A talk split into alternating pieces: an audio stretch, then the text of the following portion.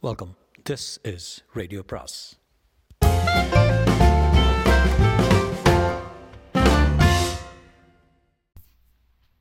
அனைவருக்கும் அன்பு வணக்கம். சுஜாதாவின் கம்ப்யூட்டர் கிராமம் அத்தியாயம் பதினொன்று. முதலில் டோட்டு தூங்குகிறது என்று அதை எடுத்தான். எடுத்தபோதுதான் அதன் மண்டை அருகில் ரத்தத்தை கவனித்தான். மிச்ச ரத்தம் வாயிலிருந்து மெல்ல சொட்டியது. டோட்டு இறந்து போயிருந்தது. அதை அப்போதுதான் உணர்ந்த பிரமிளா கீச்சு குரலில் அலறியது கிராமம் முழுவதும் கேட்டிருக்க வேண்டும். பரபரவென்று ஜனங்கள் கூடி வரத் தொடங்கினார்கள். ஐயோ யாரோ பாவி பயலுங்க பண்ணியிருக்கணும் சார். இந்த நாயே ட்ரங்க் ரோட்டில் வேகமாக போயிட்டு இருந்ததை பார்த்தேங்க முனீஸ்வரன் மரத்தாண்ட பார்த்தேங்க. ஷண்பேகர் வந்து கூட்டத்தை விலக்கி எட்டி பார்த்து மனோஜ் ஏதோ விபரீதம்.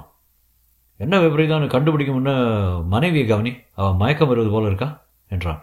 அப்போதுதான் பிரமீளாவை கவனித்தான் மனோஜ். நாய் என் டோட்டு எனக்கு வேணும் எனக்கு வேணும் என்று அவள் தேம்பி தேம்பி அழுது கொண்டிருந்தாள். சின்ன குழந்தை போல அவளை அறைக்குள் அழைத்துச் சென்று சமாதானப்படுத்த யாரோ துணியால் நாய் மேல் மூடினார்கள். செத்த நாய் எப்படி மாடி ஏறி வருங்க? என்று ஒருத்தர் சந்தேகம் கேட்க செத்து போச்சா? உசுர் இருக்கா பாருங்க என்று யாரோ சொன்னார்கள்.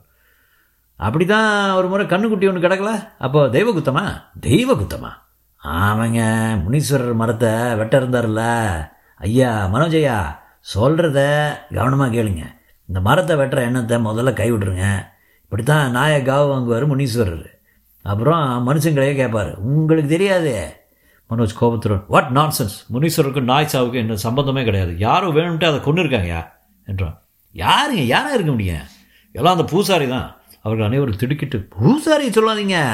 அவர் தினம் மூணு தப்பா குளிச்சுட்டு திருநீர் அப்பிக்கிட்டு பூஜை பண்ணுறவர் செத்த நாயை தொடக்கூட மாட்டார். ஷன்பேகர் ஒரு சோடா கொண்டு வந்து பிரமிளாவுக்கு கொடுத்து பிரமிளா டோட்டு சரியான முறையில் அடக்கம் பண்ணலாம். வேற நாய் ஏற்பாடு பண்ணுறேன் என்றான். டோட்டு தான் வேணும் எனக்கு.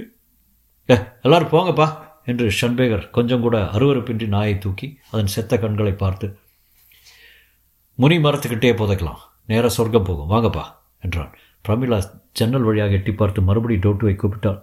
போன போதுங்க. அதே மாதிரி வேற நாய் ராஜபாளையம் நடேசப்பட்டிதர் பண்ண பண்ணையில் கிடைக்குங்க? ராஜபாளையம் இல்லடா.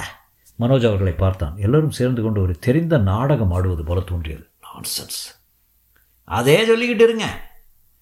பிரமிளா பிரமிப்புடன் எதுவும் சாப்பிடாமல் பம்பாய்க்கு போயிடலாம். வேலை வேண்டாம். அம்மா கூட பேசணும். எனக்கு தூள் பக்கோடா வேணும். என்று தொடர்பு இல்லாமல் பேசிக்கொண்டிருந்தால் மனோஜுக்கு கவலையாக இருந்தது. ஷன்பேகர் டோட்டுவை நல்ல புல்வெளியில் புதைத்து அதன் அருகில் கல் அமைத்து பூக்களை அமைத்து குட் பை டோட்டு.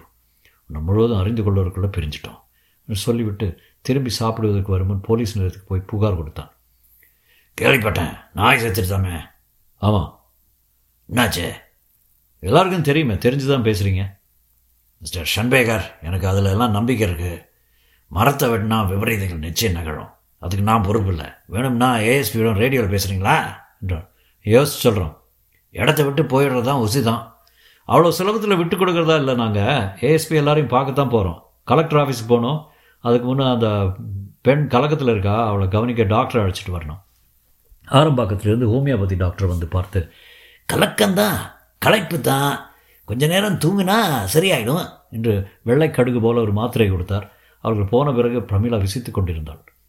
ஏதாவது சாப்பிட பட்னி போடாத டோட்டு சொர்க்கத்திலிருந்து கண்ணீர் விடும் என்றான் மனோஜ். அவனை முறைத்து எப்போது கேலி நிறுத்துவேன் என்றாள். மனோஜ் சீரியஸ் வெரி சீரியஸ் இந்த மரத்தை வெட்டக்கூடாது. வெட்டாம பக்கபலம் இன்றி வெட்டக்கூடாது. எர்த் ஸ்டேஷனுக்கு உண்டான மற்ற காரியங்களை பார்க்கலாம். மெஷர்மெண்ட் எடுக்கும்போது தான் மரத்தை வெட்ட வேண்டி வரும்.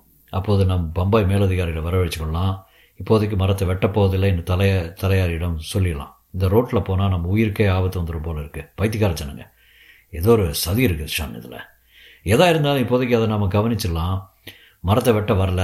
ப்ராஜெக்ட் ஆஃபீஸ் சொன்ன இடத்துல ஹெல்த் ஸ்டேஷனை நிறுவுவது தான் நம்ம வேலை. ராத்திரி பிரமிளா விளக்கை அணைக்காது தூங்க வேண்டும் என்றால் அவள் அம்மாவுடன் பேச விசாட் மூலம் இணைப்பை முயன்று பார்த்ததில் அம்மா அப்பா இருவரும் வெளியூர் போயிருக்கிறதாக தகவல் வந்தது. அவன் மேலதிகாரியுடன் பேசும்போது என்ன மனோஜ் மரத்தை வெட்டிட்டியா? வெட்ட போகிறோம் சார் ஏதாவது ப்ராப்ளமா இல்லை இல்லை. வெட்டிடுறேன் நான் சிஎம் எல்ல கேட்டேன். முந்நூறு மீட்டர் வட்டத்துக்கு கிளியராக இருக்கணும்னு சொன்னாங்க. அதிலிருந்து வழுவினால கேரண்டி நாய்ஸ் ஃபிகர் வராது. உத்தரவாதப்படி வராது. டெலிவிஷன் எல்லாம் மணலாக தெரியும். வெட்டு. ஆ சார் அது வந்து ஷன்பேகர் அவன் மேல் பேசுவதை தடுத்து நிறுத்தினான் எப்போ வேண்டாம் என்று கைகை சைகை செய்தான்.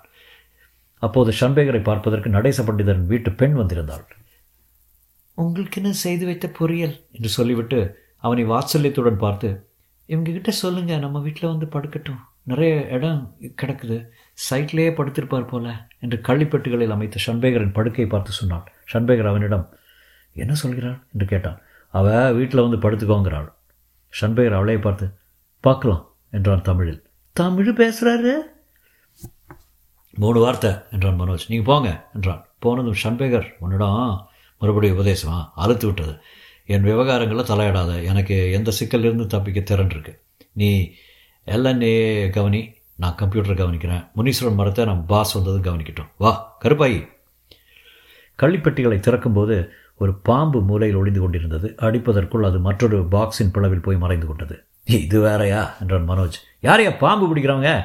இது கூட முனீஸ்வரம் பாம்பு வாழும் பாம்புன்னு புரளி பண்ணாதீங்க. பாம்பு என்ன நேரமாக இருந்ததுங்க? அழுக்காக இருந்ததுப்பா. நாகப்பாம்பு இல்லை. அடிக்கணும். அடிச்சிடலாங்க! என்று அவர்கள் தயங்க ஷன்பேகர் தனக்கு ஒத்தாசைக்கு வந்திருந்த பெண்ணை கூப்பிட்டு ஸ்னேக் அடிக்கிறியா? என்றான். அவள் சிரித்து ஒரு பெரிய கல்லை எடுத்து வர ஷன்பேகர் அந்த பெட்டியை திருப்பினான். பாம்பு இல்லை. அது நேரம் முனீஸ்வரன் திரும்ப வரவழைச்சிருப்பாருங்க என்னது? அவர் தாங்க எச்சரிக்கையை அனுப்பிச்சிருக்காரு. இப்போ தேடுங்க. பாம்பு கண்ணில் படாதுங்க. தினம் வருங்க. இனி இதே சமயத்துக்கு. ஏ கடியாரம் கட்டியிருக்காயா கட்டியிருக்காயா பாம்பு? உங்களுக்கு எல்லாம் கேலி தாங்க ஆனால் அந்த பாம்பு அனைத்து பெட்டிகளை புரட்டி பார்த்தும் தேடி பார்த்தும் தென்படவில்லை. அவங்க சொல்கிறதுலையும் உண்மை இருக்க போல தான் இருக்குது என்றான் ஷன்பேகர் ஹே டோன்ட் பி சிலி என்றான் மனோஜ். சாயங்காலம் ஜெனரேட்டர் ஸ்டார்ட் பண்ணுவதற்காக அதன் ஹேண்டிலை எடுத்தபோது பாம்பு ஷன்பேகரை கடித்து விட்டது தொடரும்.